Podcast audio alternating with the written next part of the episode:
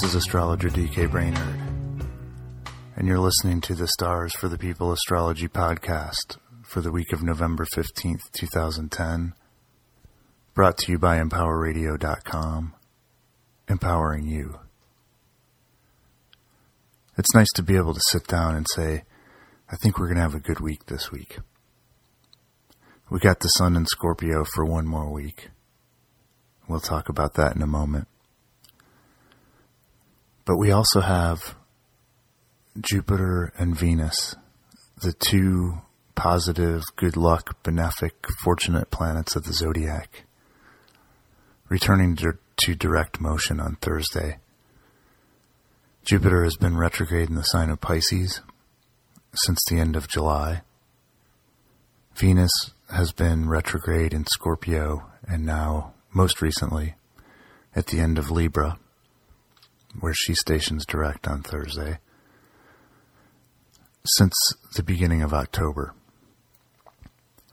Both Jupiter and Venus tend to be pretty benevolent as their uh, traditional monikers of the greater benefic and lesser benefic indicate. But with all planets, when a planet is in retrograde motion, it tends to turn its energy inward and backward in time for the time that it is retrograde. And so I think all of us, wherever Pisces and Libra, Scorpio fall in our charts, are going to enjoy this return to forward motion. Now, it will take a few days for um, us to feel the energy of this shift in motion. In fact, sometimes when planets station direct, we actually kind of feel that um, negatively as if the bottom has dropped out a little bit.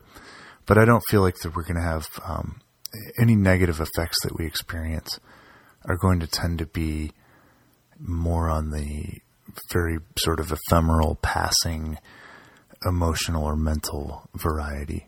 I would guess.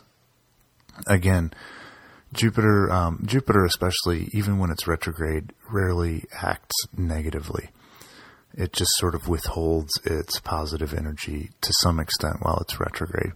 And as with Mercury retrograde, which most of us are pretty familiar with, whenever whenever a planet goes retrograde, especially one of the inner planets, um, Mercury, Mars, Venus, and Jupiter, we we tend to be reviewing that area of our life and you know learning how we can shift things on an internal level in order to use the energy of that planet more wisely and more effectively and more beneficially as it goes forward. So I think we're all going to like this.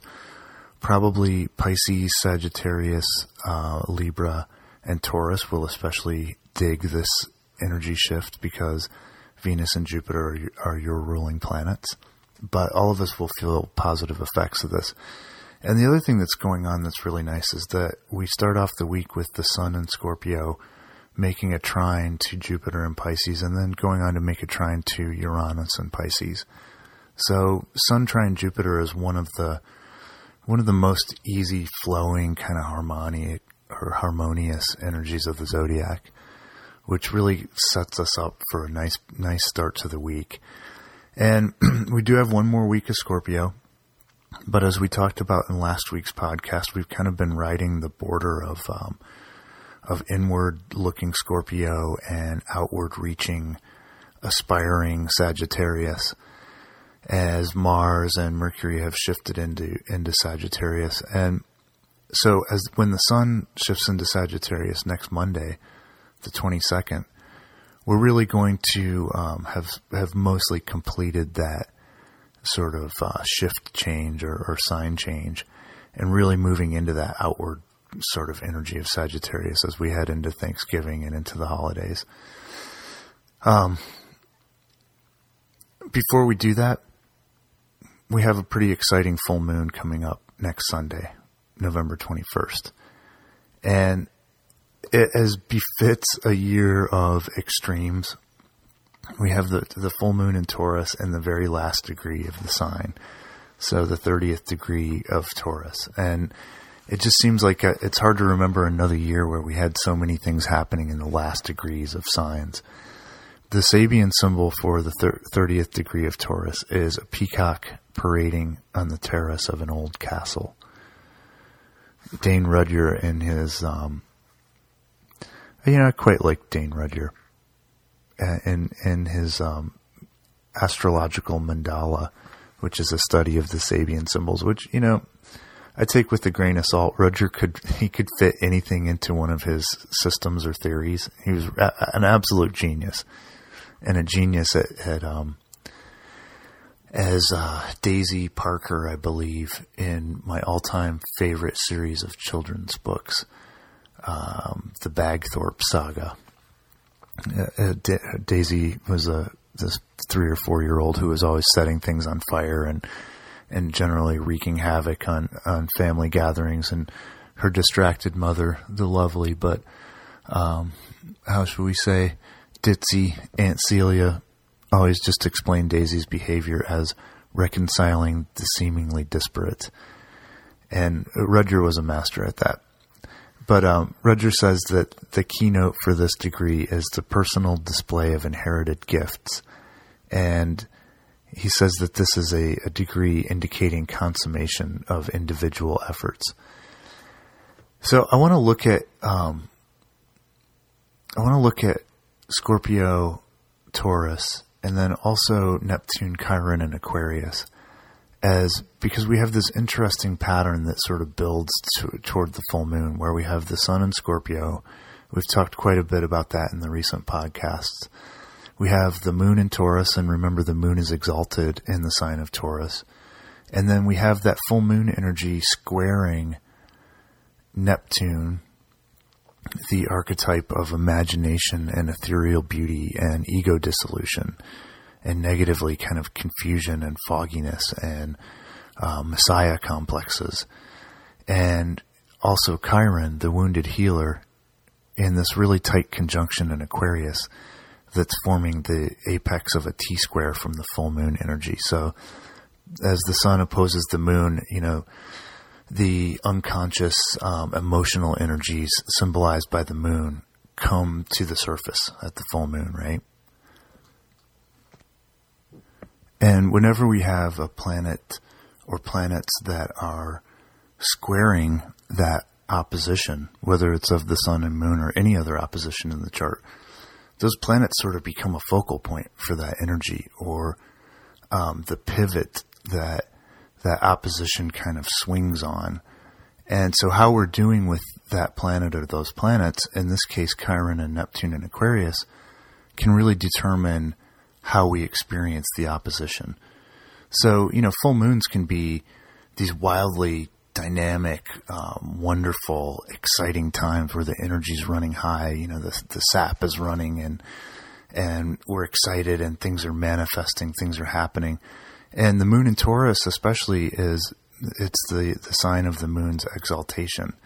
So the moon really loves to be in Taurus. And the moon is considered esoterically to be the, um, the sort of step down transformer of the solar energies to the earth plane. So esoterically, the moon enables us to use the solar energy, which would be too um, overwhelming otherwise. You know, and one way we can see this is that um, when we have a full moon, our our in, inner emotions, kind of the causal level of things, come to the surface where we can be aware of them. You know, sometimes by us being aware, you know, saying, "Wow, I'm really, I'm really acting crazy today," or uh, "Man, my emotions are so strong." Sometimes other people calling us on it, you know, like, "What are you doing? What ah?" you know you're you're doing all this stuff and and um, and then we become aware of these patterns that we may not have been aware of we can go back and shift our relationship to the solar energy or the divine life energy by um, you know changing the way we're configured internally. So if that's um, you know have this real uh, negative emotional belief about life that I inherited from my parents that would be a nice moon example. Um, at the full moon, I'm acting out, and I don't I don't notice it. I just feel like everything's against me. Everybody's you know why is everybody uh, blocking me or moving so slowly or whatever. and maybe my friend or, or my lover says to me, you know, um, you're doing, acting like this, this, and this, or you're saying this, this, and this, but there aren't really, there's not really a problem in the outer world. So where is this coming from? And that gives me the impetus to say, oh, I'm going to look inside and see what's creating that. And, and I look inside and I realize, oh, wow, I'm reacting to my fiance the way my mother always reacted to my father, or the way my grandmother always reacted to the people around her, or whatever, you know. So I, I become aware of this family pattern, and then I can really shift it. And that kind of inner searching is what Scorpio is really all about, because Scorpio, Scorpio is about the willpower, and it's about the inner emotional landscape that determines how we use our power in the world. And, you know, I've gotten a lot of uh, letters and comments on, on the website from Scorpios who are kind of saying, kind of like cancers in the, earlier this year in the summer, saying, you know, how long is this going to last? I can't take much more of this. Can't take much more of this inner searching, you know, this going into my dark places. So the good news is that, that we're almost through that, this phase of the year. But the other good news is that when we're willing and able to sit with those dark places, then we really do change what's manifesting on the outer level. And that's where the moon, full moon in Taurus, I mean, this is really, it's an exciting energy. Um, you know, a little bit scary because it, it's like with the moon in Taurus, we're almost definitely going to see something manifest. Um, you know, again, the moon, sort of the engine of manifestation on the earth plane, and then Taurus, the ultimate earth planet. And as I was, um, as I was preparing for the podcast, I was for some reason drawn to. I have this big book on astrology by Aleister Crowley, the infamous black magician, and um, and I, I, was reading through his descriptions of, of Scorpio and Taurus, and I, I thought this was really funny and telling about about Taurus, which is he says the influence of Earth in Taurus is so strong as to make the native intensely conservative, but this is not the conservatism of idleness or the laziness of contentment. It is the positive conviction that things are right as they are and must not be changed. The Taurus native is therefore always on his guard against influences which make for so called reform his mental attitude is like that of the landed gentry or the farmers in an old established civilization who, feeling that things have gone pretty well on the whole for centuries, are determined to resist radical interference with them, fearing even a desirable reform, lest it should be the thin edge of some disastrous wedge.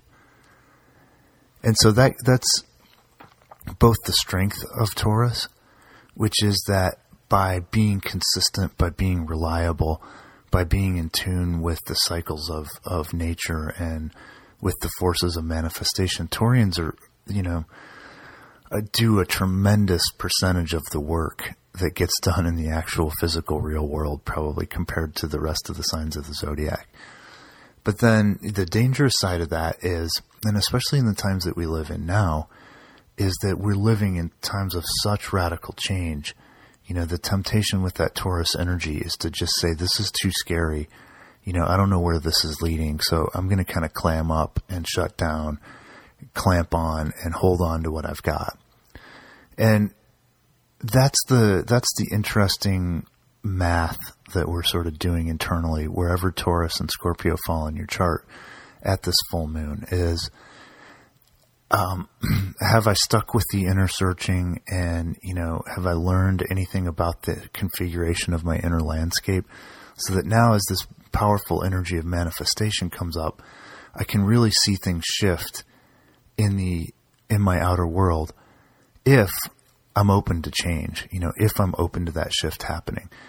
And then where Chiron and Neptune come in in Aquarius as the sort of, um, the sort of the gate between these two sides of the equation or the or what lets this happen or not happen is with Chiron and Neptune and Aquarius we've been in this cycle. Neptune has been in Aquarius since 1998 Chiron has been in Aquarius since 2006 and the two of them have been in an extraordinary, clo- extraordinarily close conjunction for the last year or so, really just kind of dancing together within a degree or two most of the time. And it's really created this um, fascinating place that we're in as a society where we're we're looking at our woundedness, Chiron, as members of society, and at the same time we're also being bombarded and blasted by these Neptunian images. So TV being, you know, the most obvious place to go with this,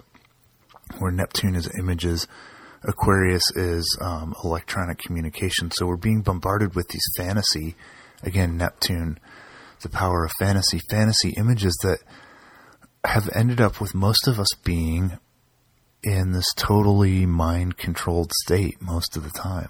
You know, we really do what they tell us, and they don't have to tell us overtly anymore.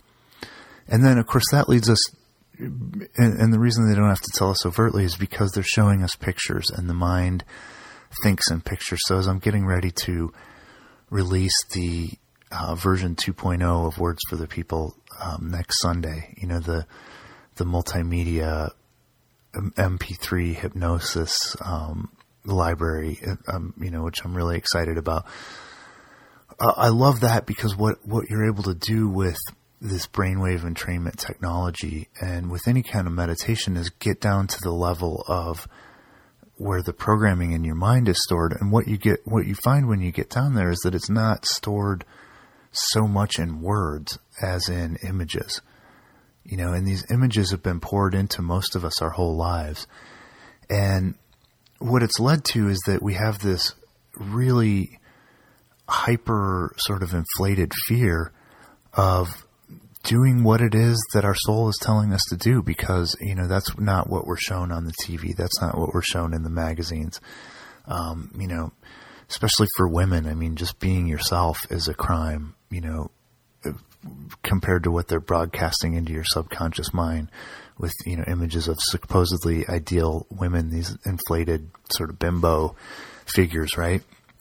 But for all of us, that's going to be kind of the crux that this hinges on, and I think it's you know whatever we experience from this full moon, it's a really interesting opportunity to look at how controlled am I by what I call in the ebook that accompanies the the membership by the matrix you know, by the shadow, by the parasite. And one place we might take this energy is, you know, by saying, I mean, we look back at the, the 60s energy that's so, come around so much um, in, in our in the last few years. And, you know, if you think of the 60s, it was like the man is keeping us down, man. It's like the system, man. We got to fight the system, right? And they were right to a large extent. The man is keeping us down and the system is keeping us enslaved. Um, I grew up in a conspiracy theory household, you know, and, and, um, it was always like the Illuminati and the, I don't know how these other people are. Maybe those groups, you know, they, I'm sure they exist. Um, but I also think one of the things that we're becoming aware of is that what we're fighting against is not a person. You know, it's not evil George Bush or evil Obama who's controlling everything. You know, those people are by and large just figureheads, right? They're um, they're they're screens that we project our own unconscious material onto. We always get the president we deserve. Is my my uh, take on that. And what we're starting to realize is that what is controlling us is something that is more scary than than a, a person or a group of people because it's unseen. And it's like this energetic configuration that infiltrates all of the media and all of our family members and you know the person next to you at work and even your own mind. And i think one of the challenges with this energy is let's look at what we're manifesting and let's look at our own emotions. So look at what we're manifesting full moon in taurus look at our own emotional landscape and what we're using our willpower to, what we feel compelled to act on or to think about or to feel. That's the Scorpio side of it. And then in the middle is our, is our ideas about what we should do and who we should be, which is that, and, and Aquarius is always this, you know, the, the conflict of Aquarius is the individual versus society. And Chiron in Aquarius, and, and for those of you who have Chiron and Aquarius in your birth chart as well, with Chiron and Aquarius, there's always this um, sort of underlying theme of if I am myself, if I do what I really want to do, if I announce myself to the world as who I really feel I am, then I'm going to be rejected. I'm going to be exiled. I won't have a place in the group.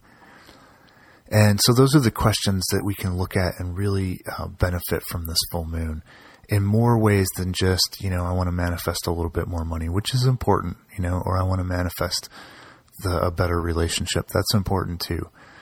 But what's even more important and more powerful is us realizing, hey, you know what? As a as an individual, as a group here on Words for the People, those of us that are connected through this work, you know, the other groups and communities and tribes that you belong to, what's really important is that we reclaim who we really are. And we say, you know what? I'm not going to be exiled. I'm just going to find my tribe. And if I do what my soul's calling me to do, I will be supported.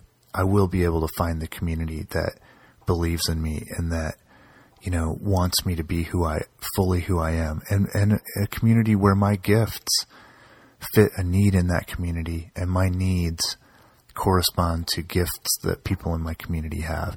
And that's the, that's the high side of Aquarius. That's the idealized, um, the high vibrational side of Aquarius energy is that we all get to be ourselves and we get to belong to a group that actually wants us to be ourselves. So I hope you found this useful and enjoyable. Until next week, this is astrologer DK Brainerd saying, May you go with the stars. I've seen the best minds of my generation refuse to take their medication. Your electroshocks, your chemical pills mm, ain't gonna cure what ails us. And I've seen the best minds of my generation washing windows at the service station. Gas up the